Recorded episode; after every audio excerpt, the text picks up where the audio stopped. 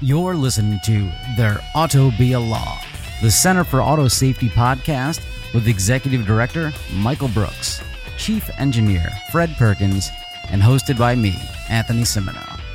For over 50 years, the Center for Auto Safety has worked to make cars safer.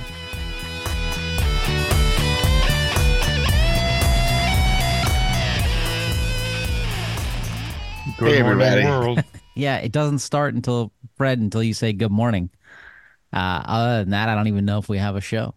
All right, so hey, uh, this week let's kick off on speed. Everybody loves speed. You know that's how I start my day. Wait, what? No, that's not it at all. I, in fact, on this show, I think I complain a lot about people speeding. I mean, the speed limit says 55, and everyone's just like, that's just a suggestion. And they keep going 75, 80, honking their horn at me.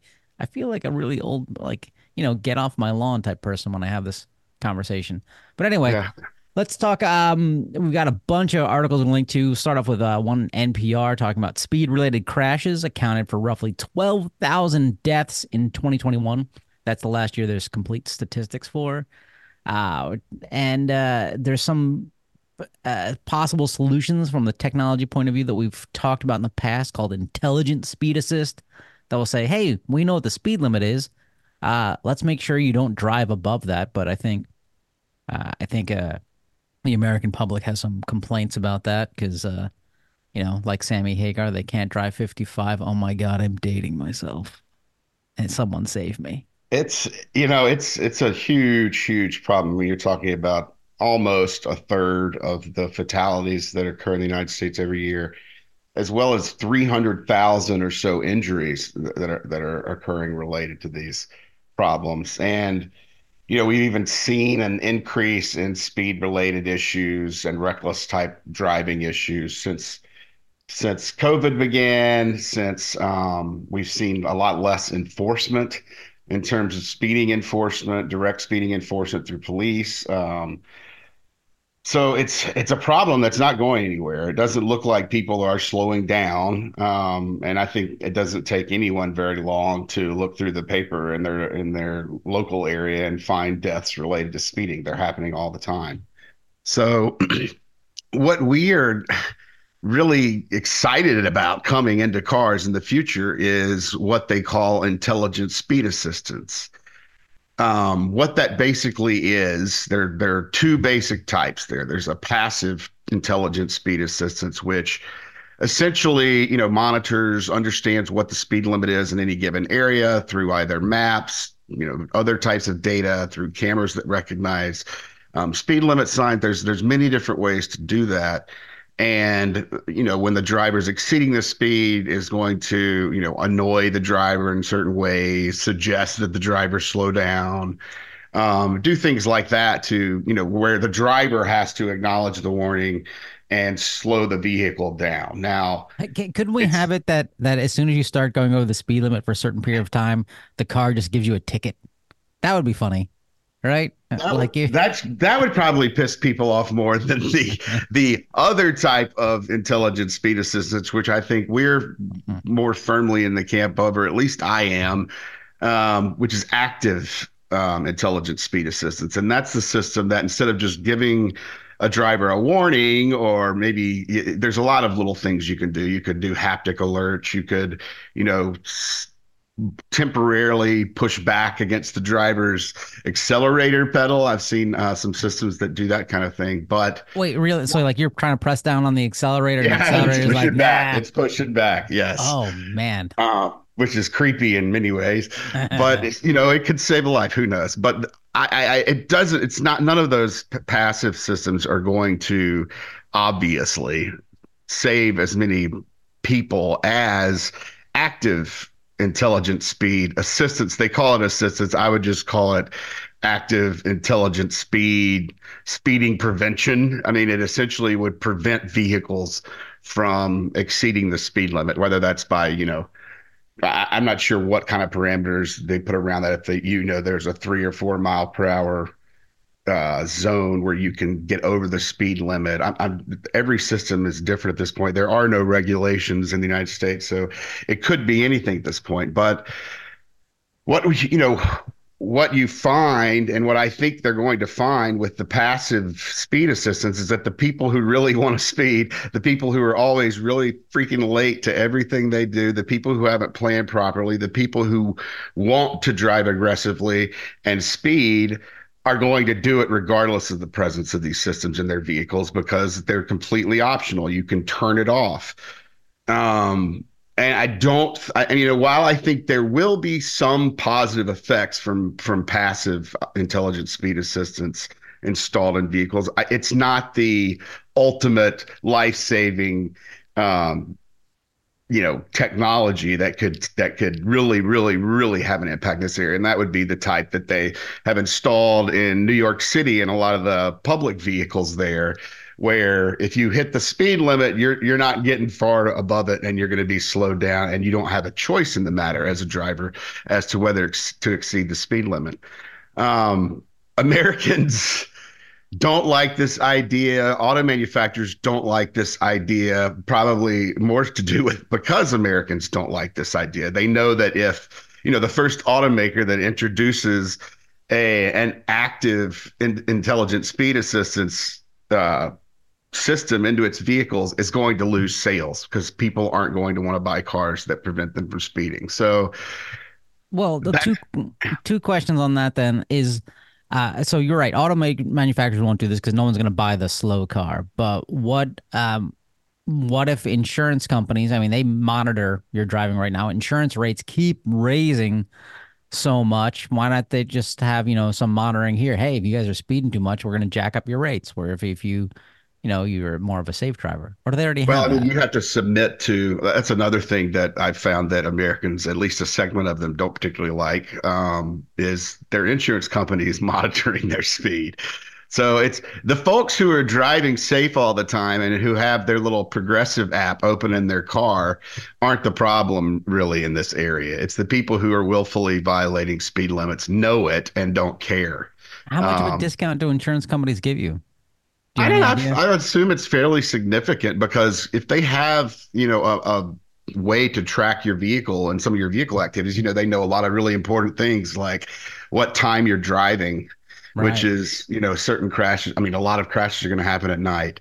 Um, they know, they basically know your exposure to risk in many ways. They, they know, you know, how fast you're going, if they're hard braking events, um, how far you're going, and, and, and lots of little data points that their actuaries can use to you know peg you into a certain place on the chart and, and figure out what your charge is going to be. So it's it's you know that that type of thing is growing and and you know people who are responsible drivers who know it's going to result in a discount are taking advantage of it. People who are not responsible drivers aren't putting that in their cars. Um and and that's really the issue here. We, I don't think we're going to see a significant reduction through the intelligent speed assistance because the only people who are going to obey the system are the ones who really didn't want to speed in the first place. Um, so while you might see situations where you know intelligent speed assistance kicks in and you you know some a certain percentage of the drivers is going to say oh wow i'm going too fast. Let me slow down. Another very large chunk of drivers who was planning on exceeding that speed in the first place is going to completely ignore it and turn it off. So it's I, the the first iteration of it that's gone out in Europe is the passive version, um, and I would expect that the first you know type that we're going to see in America, if it's mandated at some point, will be the passive version. But my plea, I guess, and the Center's plea would be to go ahead and think about the active version because that's what's going to get us to where we want to be. Uh, you know, you keep seeing all these people scrambling around the idea of, oh, let's all build robo taxis. Let's hop into robo taxis. Let's let these cars drive us. Well, those robo taxis are all going at the speed limit. They're not they're not exceeding the speed limit. So we see this odd thing in America where some people have no problem jumping into a car with a robot or someone else who's going to go the speed limit, but then at the same time resist the idea of having to stay at the speed limit while they're operating a vehicle. So it's just a you know the the odd American freedom thing that comes into a lot of the issues. Hmm, I, while you were talking, I was just checking my insurance company and and they have an app where apparently they'll monitor my driving and give me a discount. And they don't, but they don't have uh, speed as as one of the things they're checking. They're checking uh, time of day. They're checking how uh, distracted driving if I'm playing with my phone, uh, hmm which is interesting. I mean, I don't do that while I'm driving. They're like, if you can do hands free, we're not going to ding you, which is great, and I can do that. And uh, speed around uh, cornering, it checks that, which was interesting. That Is is how you, yeah, and smoothness of operate, like if you're doing hard braking um, Yeah. and, and frequency of hard braking. So I'm like, what? So I can I can get this app and I can still speed and drive drunk. okay, only one of those things is true because driving is stressful. Um, couple of data points. Uh, Nevada's a small state. In uh, 2020, they the police there issued 5,137 speeding tickets for cars going over 100 miles per hour. wait, over a hundred? Over Jeez. 100, 5,137. Um, there was a Tesla in Coral Gables, Florida, that um, exceeded 90 miles per hour in a 30 mile per hour zone. Uh, two people were killed. Oh. In North Las Vegas, there was a Dodge Challenger, which was clocked at 109 miles per hour, ran a red light, uh, caused six fatalities when it hit uh, Toyota Sienna broadside. In that case, the driver had uh, driver's blood showed cocaine and PCP, and had eight previous convictions for speeding in the previous five years. Mm. So it's it's a huge problem. Um, there was also a statistic that said, and actually that my marker just popped off the page, that um, reducing f- speed is about the same magnitude of hazard as alcohol and distracted driving. They're both up in the range of uh, tens of thousands of lives lost per year in the United States. Um, I had this so good. Yeah, alcohol impairment, 12,600 deaths in 2021. Distraction, 12,400 in 2021. Uh, drowsiness, 648. and speeding, 12,330 deaths in 2021, uh, according to NHTSA. So yeah, speeding is a is a huge problem. My my hope is that even with the intelligent speed assist that does nothing more than warn people that they're driving at excessive speeds, um, eventually people will get annoyed by it enough, like the seatbelt warning system, so that they'll slow down, or you know, in the same way that we are inclined to buckle our seatbelts if the chime keeps going off and gets really annoying.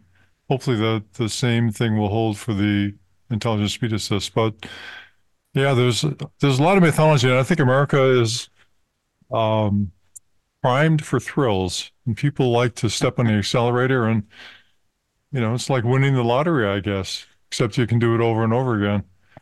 Yeah. That's Plus, you got to it's get those interesting psychology. up. So Um, the the the speed the seatbelt warning chime that's a federal regulation. Yes, Okay, that is, So- um, and that's what we are.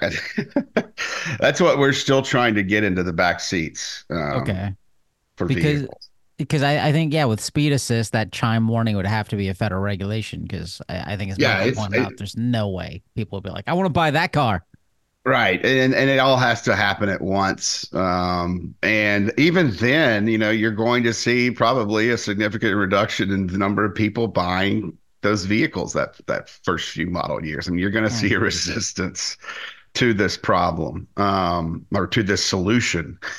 Uh, So, but you're talking about an area where, you know, say we we have very large chunks of people who are killed every year by basically three problematic things. We got speeding, reckless driving, alcohol or impaired driving of some form, and then distraction.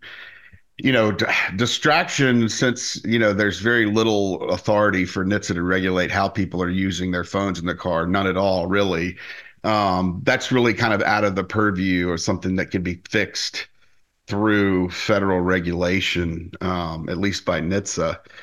The alcohol and other impaired driving has started to be addressed through um, we see we've talked about the DADSS technology or the the active or pa- and passive alcohol detection technology Um, I mean, NHTSA's recent notice of proposed rulemaking, advanced notice of proposed rulemaking, really didn't give me the feeling that, that we're going to be seeing a rule on that or that be coming into cars in the next, you know, five to 10 years. But, you know, when it comes to being able to detect whether or not a vehicle is speeding and slow it down, there, you know, that's that's something you could do right now in in in every car on the road for the most part. I mean, I think the only challenge is here. The challenge isn't restricting how fast a vehicle can go. I mean, I think you could write a little code that could do that pretty simply. Maybe I'm wrong. I don't think it takes really giant new vehicle systems to restrict how fast the car can go. Um, the problem there, I think, is detecting and responding to changes in speed limits on the roads. You either have to have, you know, a connected vehicle that's plugged into a mapping system that is updated with the most current speed limits in areas, which is a challenge, and, and we're probably not quite there yet. Or, or, you have a system, I believe, like how Tesla operates their speed limit system, which is the vehicle detects the signs through its cameras and can adjust the vehicle speed based on that. So that's those are all very doable. When you look at some of the other things that are killing people on the roads, I think limiting speeds is something that's eminently doable, but it's also most likely the most controversial um, proposal because people see their ability to speed in America as a freedom and not necessarily something they're doing to violate the law. And then something that you know should should have resulted in the revocation of privileges from from some of these drivers we're talking about.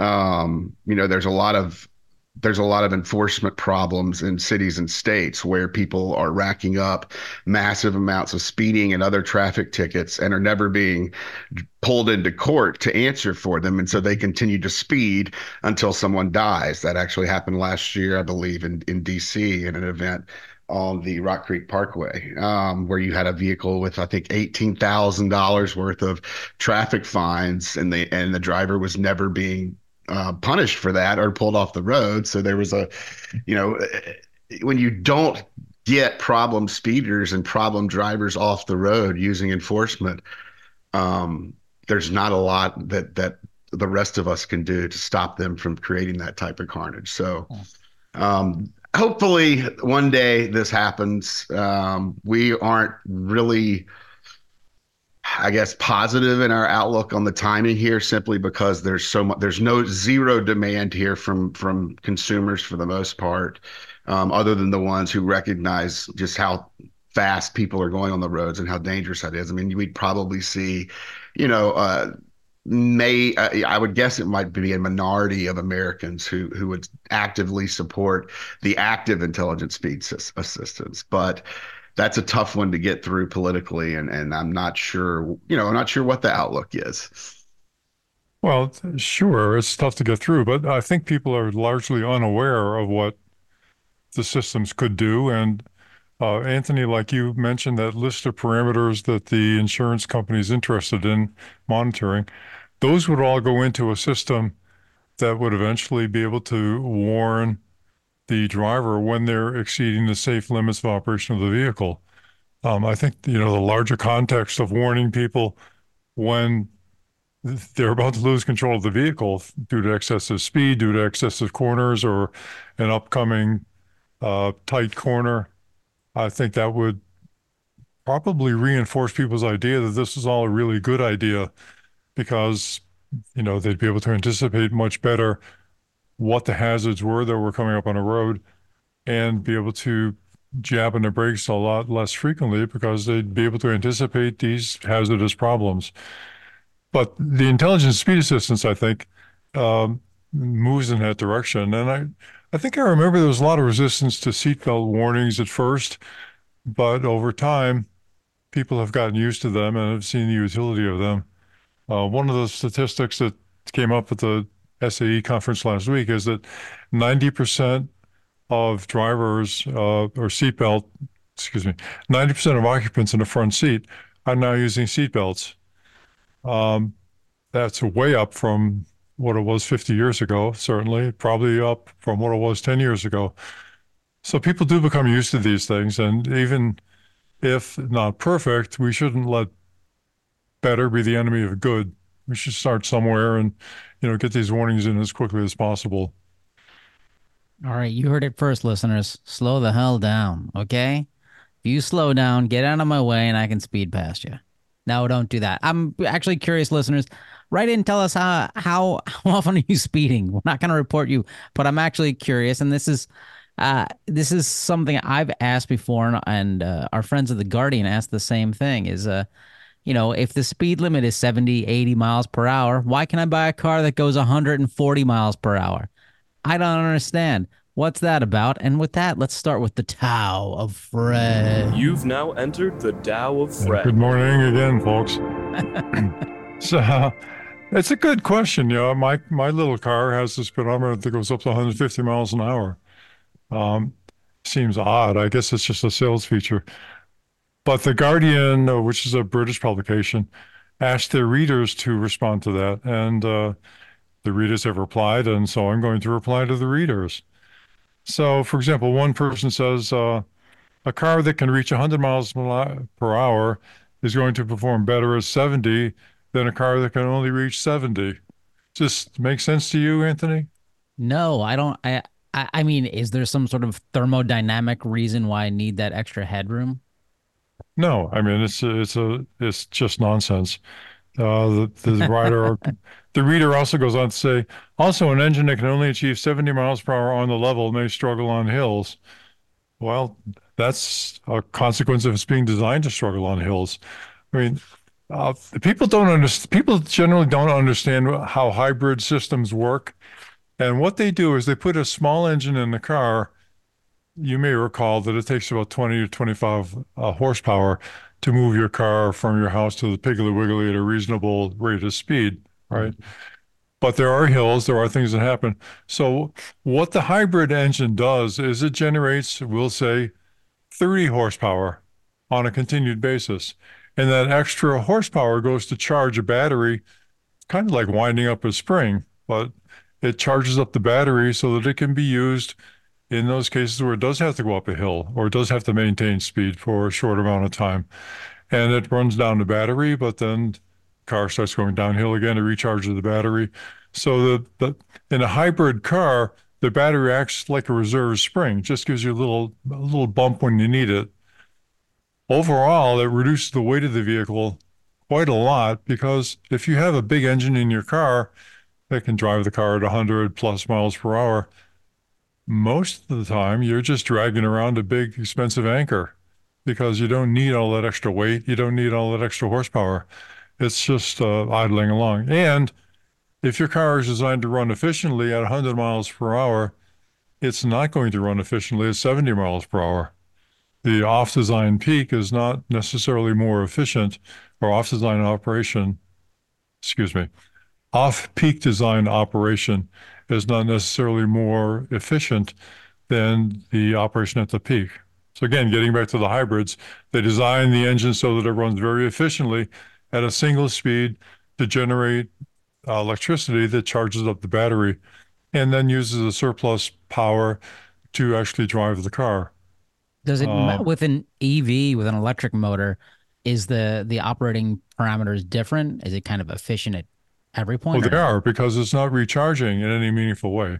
Um, it might have regenerative braking, so it recovers some of the energy when it goes downhill. But the amount of energy it's going to re- recover is, of course, much less than the amount expended to go up the hill in the first place. So with with an electric motor, like right now, you know, we see these ridiculous stats, like zero to sixty in a half a second or whatever. Um, they obviously don't need to do that to be operating efficiently, or Right. do they? No, they do not need Okay.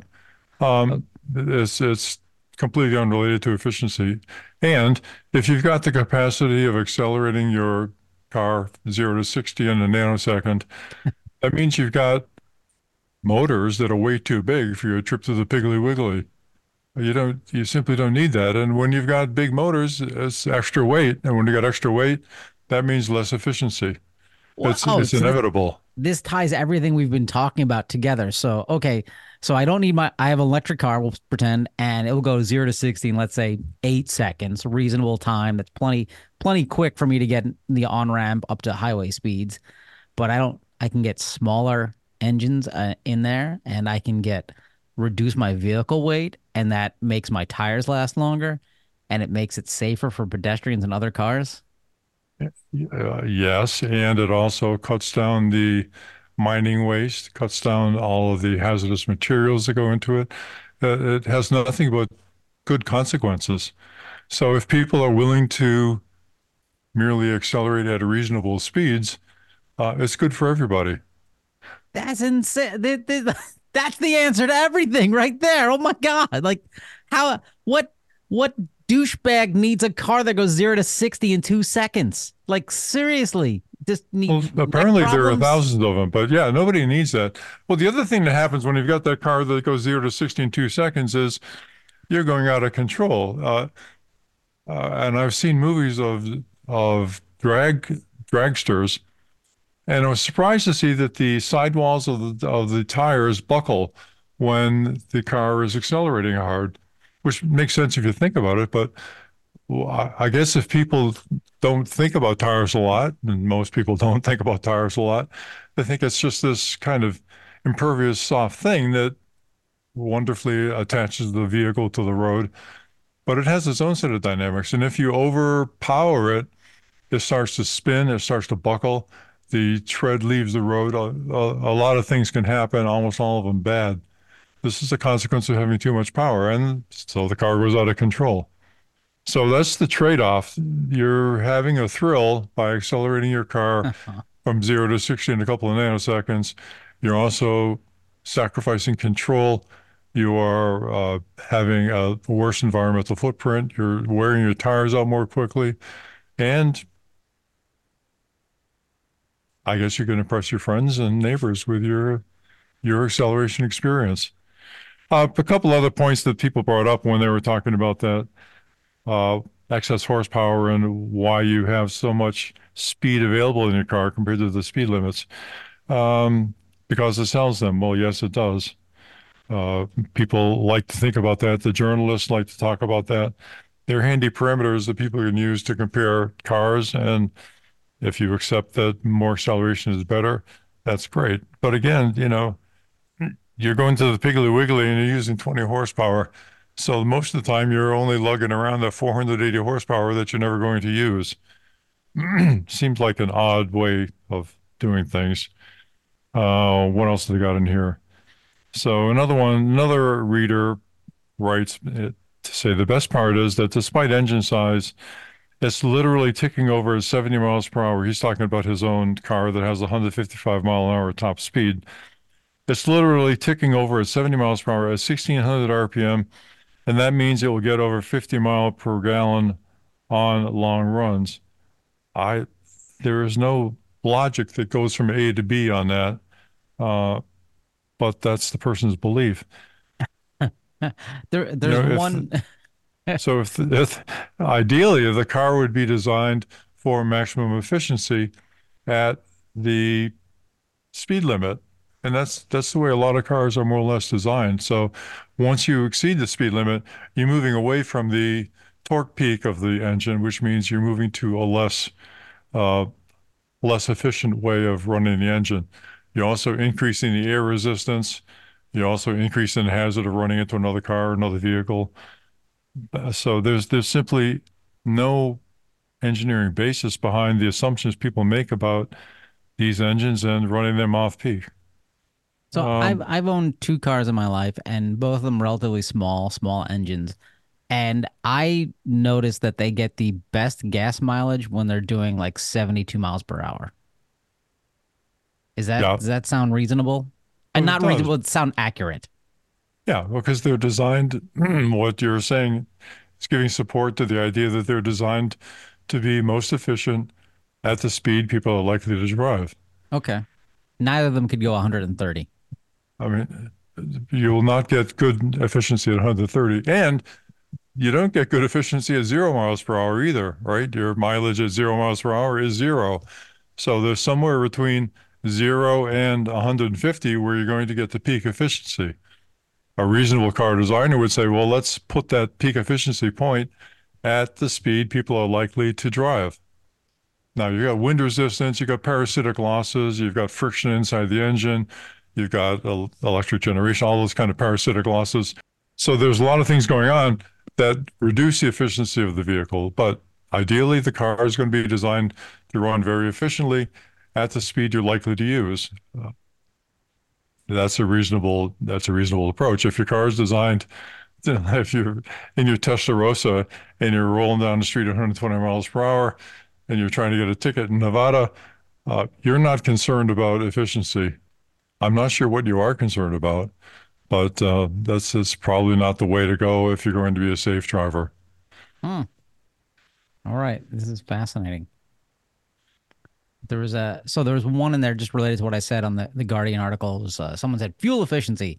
If the car is capable of going 240 kph while redlining in fifth, it probably hits 120 kph, revving much lower and burning less fuel. Yes, well, that's but, a true statement. right. Okay. It of course depends on the design, and but you know this actually conflates many different design features: the endurance, the valve timing, uh, spark timing, the lubrication, wind resistance, etc. There's an awful lot of parameters that go into the car.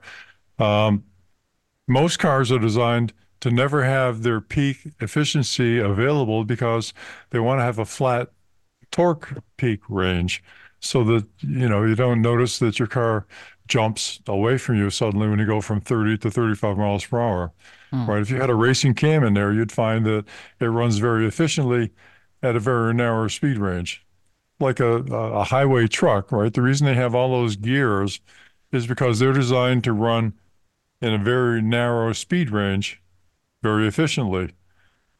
Because of that, you have to match the speed of the truck to the speed of the engine. And in order to do that, you need to have lots of different gear ratios that you can use. So that's why the truck drivers are always shifting. But that's really annoying for a human being who's driving a car to the Piggly Wiggly. You don't want to have to drive, you don't want to have to shift 27 times. Three times? Is that where we are? Okay. Hmm. Uh, uh, I don't know. Michael muted himself. I'm sure he had a very good comment in there about uh, that you don't get extra pay for mentioning Piggly Wiggly. Anyway, so so it's just a long way of saying that if you have a car, a car engine that's designed to run as efficiently as possible, you will also have a very narrow torque peak and it really won't be suitable for just normal driving because there's too much human maintenance involved with the speed and the relationship with the car. You, you're shifting all the time. So the rational design for average human being use of the car as a detuned engine that allows you to operate over a fairly wide range of uh, engine speeds with reasonable efficiency. And that's what we see in all the passenger vehicles that we've got. As you get into the Testarossas and the, you know, the Lamborghinis and the Ferraris and, and all those, they tend to move away from that. And They tend to move towards the idea that you're going to have that maximum performance at a very narrow speed range. So you got paddles in there, you got a lot of easy ways to shift, and and people don't mind doing that for those high performance vehicles. Hmm. But their numbers are so few that they don't really impact the overall fatality statistics in the country associated with excess speed. They do, however, pick up a lot of speeding tickets. Huh. And most of them are just driving at city speeds, just cruising outside of a restaurant, trying to pick up well, yeah. Uh, inappropriate. You, make a good impression when you pull up in front of the restaurant and rev your engine, but hey, when I drive I my Ferrari to the Burger King, you know, I'm hot stuff. Uh, it's exciting for the kid who gets to park the car. well, that kid is located in a remote location because he's remotely he's my remote valet, as we learned last week. Uh, uh, maybe sure, we'll, yeah. maybe we'll get to that later on. Uh, but listeners, write in after you donate because I don't want your questions before you donate. Um, okay, I'll take them at a time. But seriously, how often are you going over 100 miles per hour? How often are you going over 90 miles per hour? I don't, I mean, I, I could probably get my car up to 95 miles per hour. I'm not going to try it because the wheels are so tiny and really like, I don't, I don't have to be anywhere that quickly. I'm never that late. Uh, so write in, let us know, contact at autosafety.org. But first go to autosafety.org, click on the red donate button, then click it again and again and again. Wait, no, don't click that button again. Just donate again and again. Hey, let's uh jump to my favorite uh, uh third world country, Ah, it's dumb. Why did I say that? Let's jump to California. It's not a third world country. I used to live there. Uh, so it's a weird little dictatorship happening with the California Public Utilities Commission. Uh, the as we've talked about in the past, the residents of the city of San Francisco said, "Hey, We don't want these self-driving vehicles crashing everywhere in our streets. And the California Public Utility Commission said, nah, nah, nah, nah, nah, tough tooties. One of our members used to be on the, you know, the general counsel for GM Cruise, so uh, we're gonna do what we want. Uh, you know, GM Cruise, whatever happened to them. Anyway, the uh, the city of San Francisco is now suing the California Public Utilities Commission uh, to to review whether its uh, its August decision, which allowed Waymo to operate 24 7 paid taxi service around the city, was compliant with the law. So uh, this is, you know, this is fascinating. The city of San Francisco is like, we don't like this. We're going to sue you. Uh, at the same time, Waymo is like, hey, we want to expand our taxi service all throughout the state. So who's going to win? The people or the power? Well, I I mean, it's an interesting situation because here you've got two taxpayer funded entities suing each other at enormous expense over whether or not a hazardous technology will be deployed on their highways. It's, uh, it, I don't know, wonderful. This is like a self licking ice cream cone uh, and all at taxpayer expense. I love it. I- it's you know it's inevitable that this is going to happen and and a lot of states that have passed legislation that vests all regulation of driverless cars to the state and not to localities doesn't allow cities to get involved in determining you know whether or not these vehicles are going to be able to drive on city streets this has been a um, you know a conflict kind of for a while now and this is a new legal attempt by the city of San Francisco to go after the California Public Utilities Commission, which is right now trying to decide um, whether or not Waymo can expand their area of operation in San Francisco as well as move to Los Angeles and begin operating all over downtown Los Angeles. So it's, you know, the.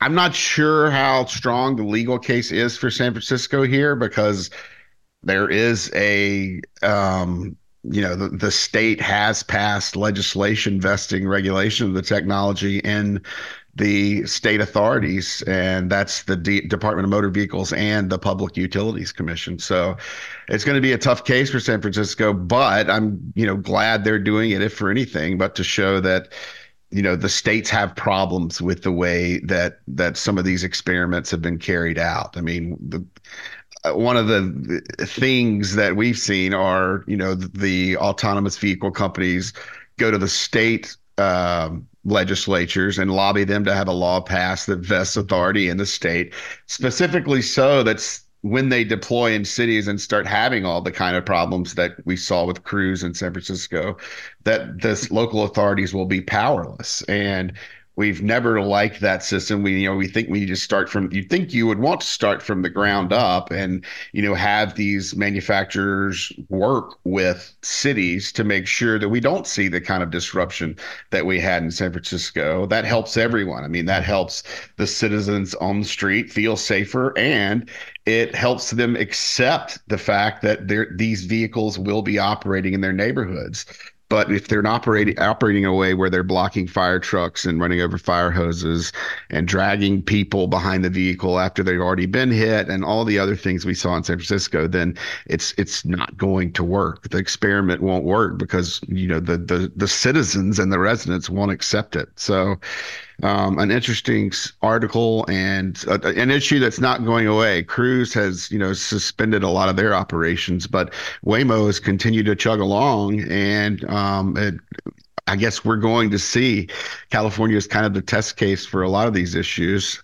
We're going to see what happens in the next month or so as um, you know Waymo attempts to go to Los Angeles. Well, you know what Waymo did wrong here? They don't have their own corporate shill on the California Public Utilities Commission.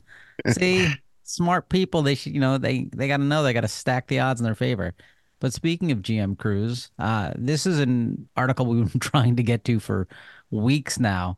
So remember, uh, G- GM Cruise is being investigated for uh, its accident in uh, December. Well, GM uh, Cruise offered $75,000 to settle and wrap up their regulatory probe into San Francisco. They're like, here's 75 grand, leave us alone. Have a nice day. Bye bye. Uh, which is a, you know, it's a pretty light fine, you know, pretty light, light offer considering they dragged a human underneath one of their cars and then lied about it and edited footage saying, "Ah, we gave you the right stuff." But hey, self-driving cars, who's on board? Anyone? Anyone?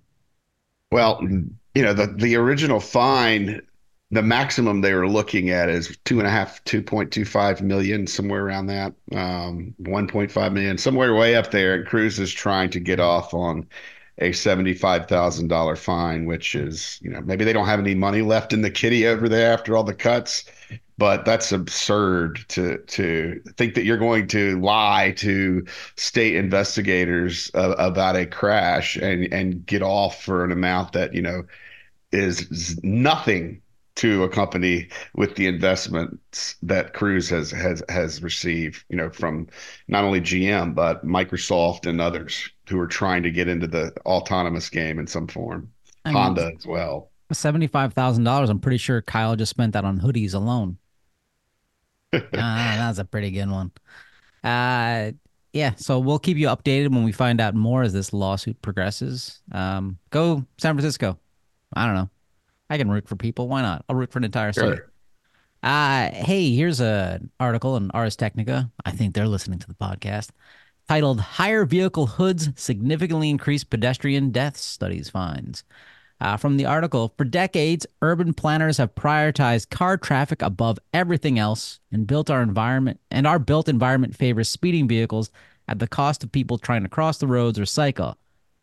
Um, but it's not all the fault of just those planners, as the vehicles we drive play a large role too. And we've talked about this numerous times with front over issues, with these massive high vehicles that no one can see, easy to run over children, pets, dogs, cats, squirrels. Um, so yeah, pickups and SUVs are more dangerous to pedestrians. There was 1,779 unique. Oh wait, that's not the number I want to quote. Um, No, you want the so the the author. If you look in the uh, there's a study that's linked to the article, and um, I went through as much of it as I could fit time for. But the the it, it- basically it boils down to one sentence, and and the sentence is from the author, and it says, "I estimate that if all light trucks, which are SUVs, pickups, um, were replaced with cars in 2021, 11 1,179 fewer pedestrians would have died. And that's just pedestrians. And that's a, I think that's about one fifth. I think we had around 7,000 pedestrians that were killed that year. So you're talking about, uh, you know, eliminating one fifth of of the um, deaths simply by changing the height of the vehicle hood and not having these massive hoods and these high hoods we've talked about a lot um, in past episodes. Yeah, we've mentioned there's no regulations on where bumper height should be and uh, other things like that. We've seen, you know, smaller cars get stuck under bigger cars. Um, you know, Well, the bumper height's not, uh, there's really just part of it. Uh, look at the Cybertruck from our friends at Tesla. They have a designed literally a wedge in the front of the car, which is right at the height of a person's pelvis. And you know, most most of these cars, however egregious, have a flat front end. So at least if they do hit a pedestrian, they'll hit the pedestrian all at once. Um, they're incredibly lethal while doing that. But if you have a wedge in there that's going to impact the person in the middle, um, part of them is going to go up, part of them is going to go down. It's it's just insanity that there are no design standards related to pedestrian safety associated with vehicles that are freely available on the road now. Uh, but yeah, I think once again, it's just a question of thrill-seeking Americans. Uh, you get in these cars and you you know you feel like you're a big trucker and you're sitting high above the road and you you can't see anything, but that's okay because you've got 500 horsepower and you know by God a four by four and you can go through anything. Um, people need to relax. I think maybe it's just too much coffee in our system. Everybody needs everybody gets pumped up and they really need to just kind of get the serotonin flowing. I, I It's mean, got to be a better way. you've just convinced me. I'm getting rid of my tiny little car and I'm getting a Truckovich. I'm getting some giant thing like Freightliner is going to make an SUV, something. I'm getting on board. Come on. Sounds like a plan. Eh, like it. Speaking of sounds like a plan, here's something that sounds like a plan. It's something that sounds cool until you go, huh? Uh, as an article we're linking to from MSN titled German Firm Starts Remote Driving Car Service in Las Vegas. And I, I think we kind of talked about this last week where BMW had a demo of this uh, at CES. It was their uh, remote valet service, whereas you uh, have your car there and someone remotely drives it and parks it for you and it's speed limited. Well, this is uh, takes that idea and just says, hey, let's make it dumber. This is happening in Las Vegas right now. It's uh, limited around the University of Las Vegas and the city's art district, and they rent out electric cars by the minute, which you know that sounds great. So instead of an autonomous vehicle, what you're doing is you're getting inside a car, and someone remotely in some location is sitting behind a fancy video game rig, and they're gonna drive the car for you. And you know you hope they're there. You hope they're not distracted driving uh, you know, you hope they're not got one of their screens open looking at a movie because they're controlling your car now. And uh, we don't know where they're located. And there's a thing. What's it called, Fred? What is it called? Latency? Latency is an issue. What could possibly go wrong?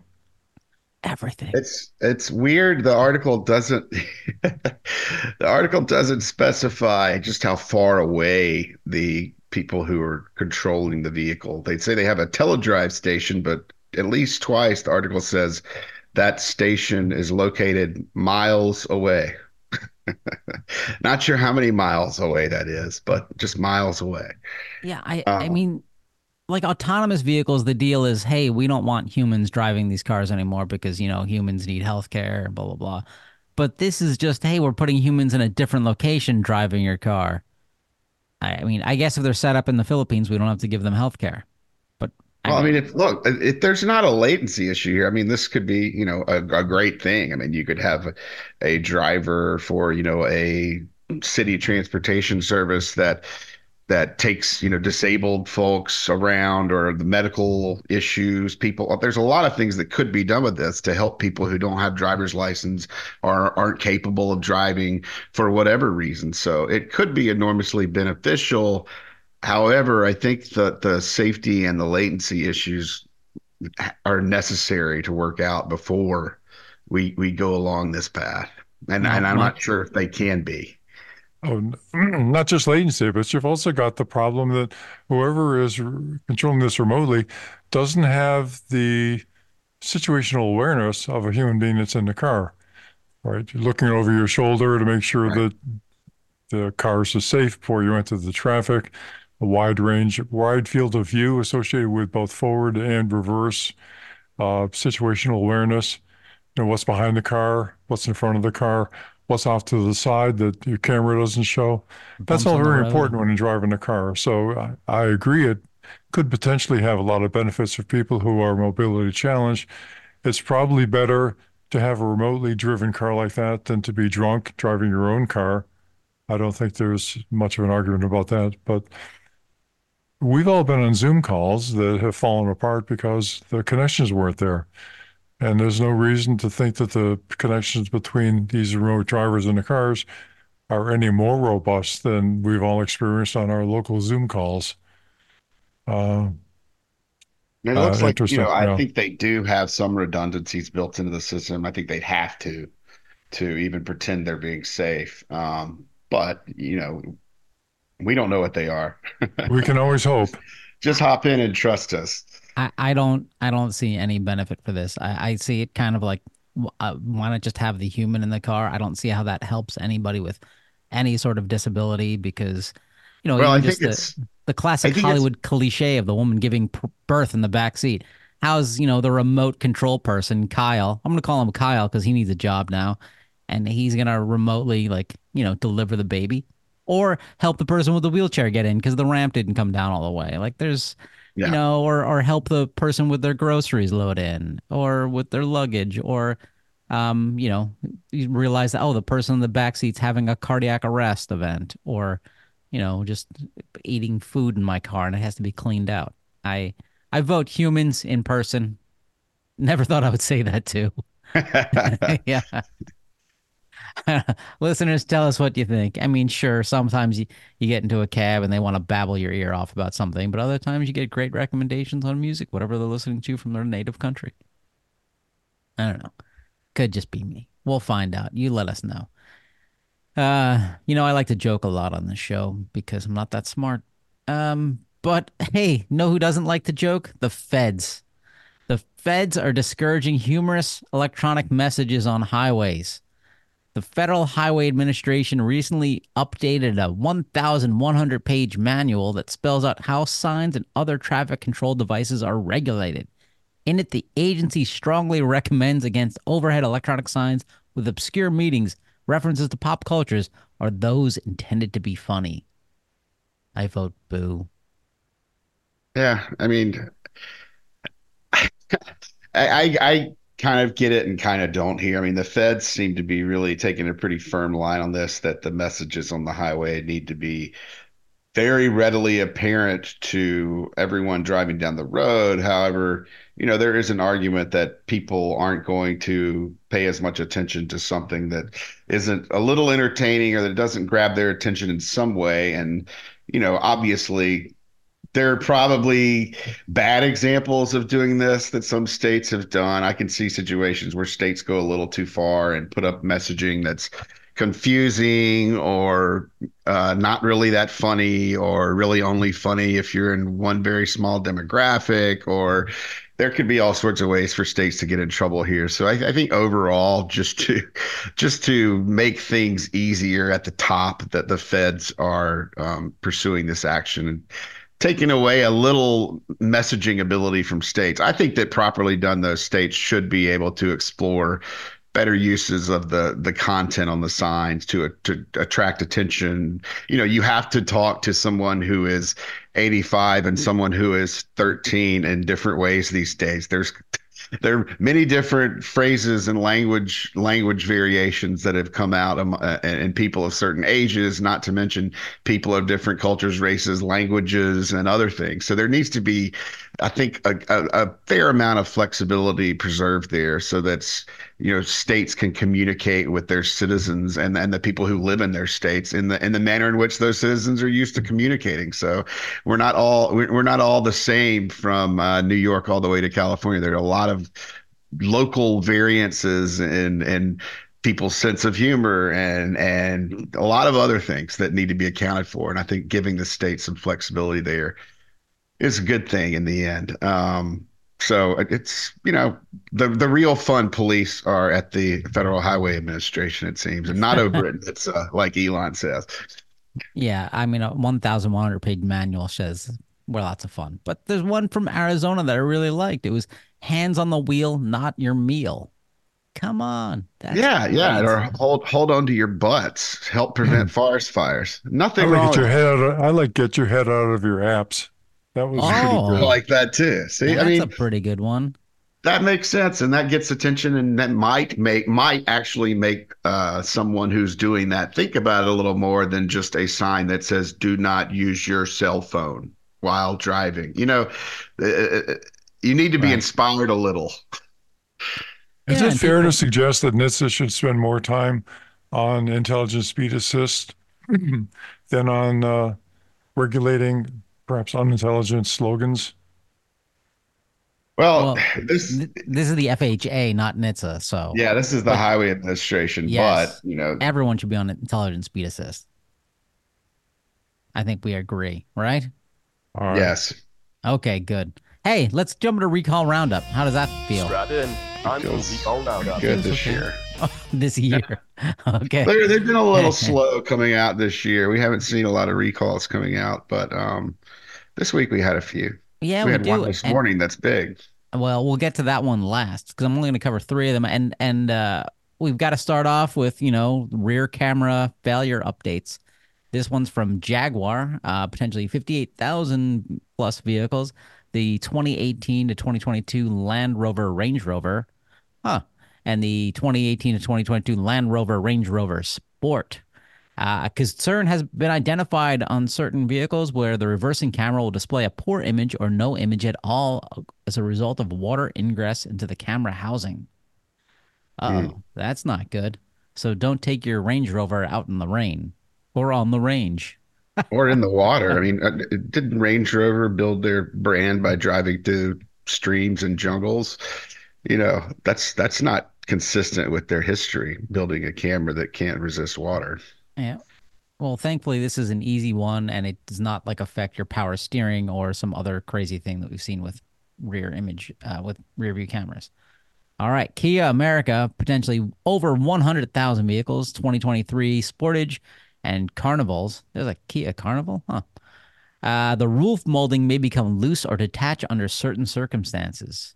Um, what is roof molding? I'm assuming it's just kind of the um it could be a lot of things. I mean, really, if you if, it could be something that is the outside cover on the roof. It could be part of the roof rack. It could be a lot of things. Um, I think even molding is kind of, I guess, a general term used to describe some of the outward facing portions of the vehicle. Um, this one was basically a had had had retaining clips that didn't work or weren't strong enough. So that's that could cause a um, hazard for other vehicles. I think, and some of these, particularly, we're looking at um, motorcyclists and other. I, I don't think that it's necessarily a huge threat to other vehicles, but you're talking about a roof molding flying down the road that could hit another car, maybe going oh. through someone's open window, motorcycle, that type of thing. That's that's where the problem comes in here. Oh, so this is exterior. I, I was thinking it was kind of like the uh the, the lining inside that droops eventually on Ultra cars. No, this is exterior. Oh boy. Okay, get that fixed. Uh, and then let's jump to the uh the big, big, big recall. Little company called Ford is recalling 1.8 million 1.8 million 2011 to 2019 Ford Explorers. Uh, the A pillar exterior trim may detach from vehicle. Um, and this can cause a road hazard. This is okay. This is kind of like what you're talking about with the just on that Hyundai Kia. Yeah, I mean this isn't oh. molding, but this is the this is the trim, so it's out. Basically, this one is the um, the A pillar is the part of the vehicle that's on the right and the left side of your windshield. That is essentially there's about a, I guess it's about a foot and a half, two foot long piece of plastic that is snapped into that area on the Ford Explorers. And there have been, you know, hundreds of complaints of those flying off during operation. Um, they're made out of plastic. They don't, I mean, this is very similar to the Kia recall in that the threat here is to drivers or motorcyclists who might be following the explorers when this happens. Um, so it you know it's it's a lot of vehicles and it's a very large recall and you know uh, you know I'm, I'm a little surprised that Ford went into this one so easily. They they have been under investigation for about a year, um, but you know there there I I didn't see any reports of injuries or crashes that have been caused by these situations. That doesn't mean there haven't been any. That just means that NHTSA didn't find any or didn't have any when they opened their investigation. Um, so, you know, good for Ford continuing their, you know, leading role in the number of vehicles recalled every year from the past few years. They're already out to a to an early start in 2024. Yeah. Hey, so- Michael, there used there used to be an issue associated with carbon monoxide leaking into yes. Explorer cabins. Yes. Uh, was that ever fixed, or is that just no, been no, and there was never. It was addressed in that there were the police vehicles where it was happening were brought in for a service campaign that sealed some spots, and then I believe there was another service campaign that did something similar for passenger vehicles, but they were never recalled. And I'm I can't remember. I'm not totally sure. That may that investigation may still be open. Um, and it's only been NHTSA five may years, still be so looking into it. Yeah. Don't want to rush into these things. well, that, that it's a lot of that started. There was a you know there was at least one police officer I believe who was almost killed who uh, was just driving down the road and carbon monoxide exposure basically caused them to become un- unconscious and run off the road. And, you know, we heard from dozens of consumers who are having similar problems. Um, there, there's, you know, it's a, it's kind of a different safety issue. It's not crash related or or that type of trauma. And so it was, it seems like something that was very difficult for NHTSA to get its head around. It was, you know, it wasn't happening in every Ford Explorer. There were there's simply a lot of confusion as to why consumers were were getting the symptoms they were. You know, there were we it was hard to trace it to a carbon monoxide level because most people don't have the type of carbon monoxide detectors necessary to actively monitor the levels in their vehicles. So there was a I, I, I still think there should have been a recall there that would have alerted everyone and filled the gaps or whatever was causing the problem. There was also some evidence that it might be connected to the HVAC system in some way. Um, but I don't believe to date we've seen um, a conclusion about that from NHTSA. Hmm, thanks. Well, hey, listeners, uh, thank you so much for everybody who submits complaints about your vehicle to us. Uh, we have up on our website the 2023 most complained about cars. Uh, and so we use all this information to help figure out what's going on in the world. Uh, this is very helpful. So com- continue submitting those complaints. Ford's on there a bunch of times. Um, and with that, we want to thank you for listening. Tell all your friends, give us five stars in every possible ratings, share with everybody, like, subscribe, all that kind of stuff. And thanks for your time. Thank you. Thanks, everyone. And goodbye. For more information, visit www.autosafety.org.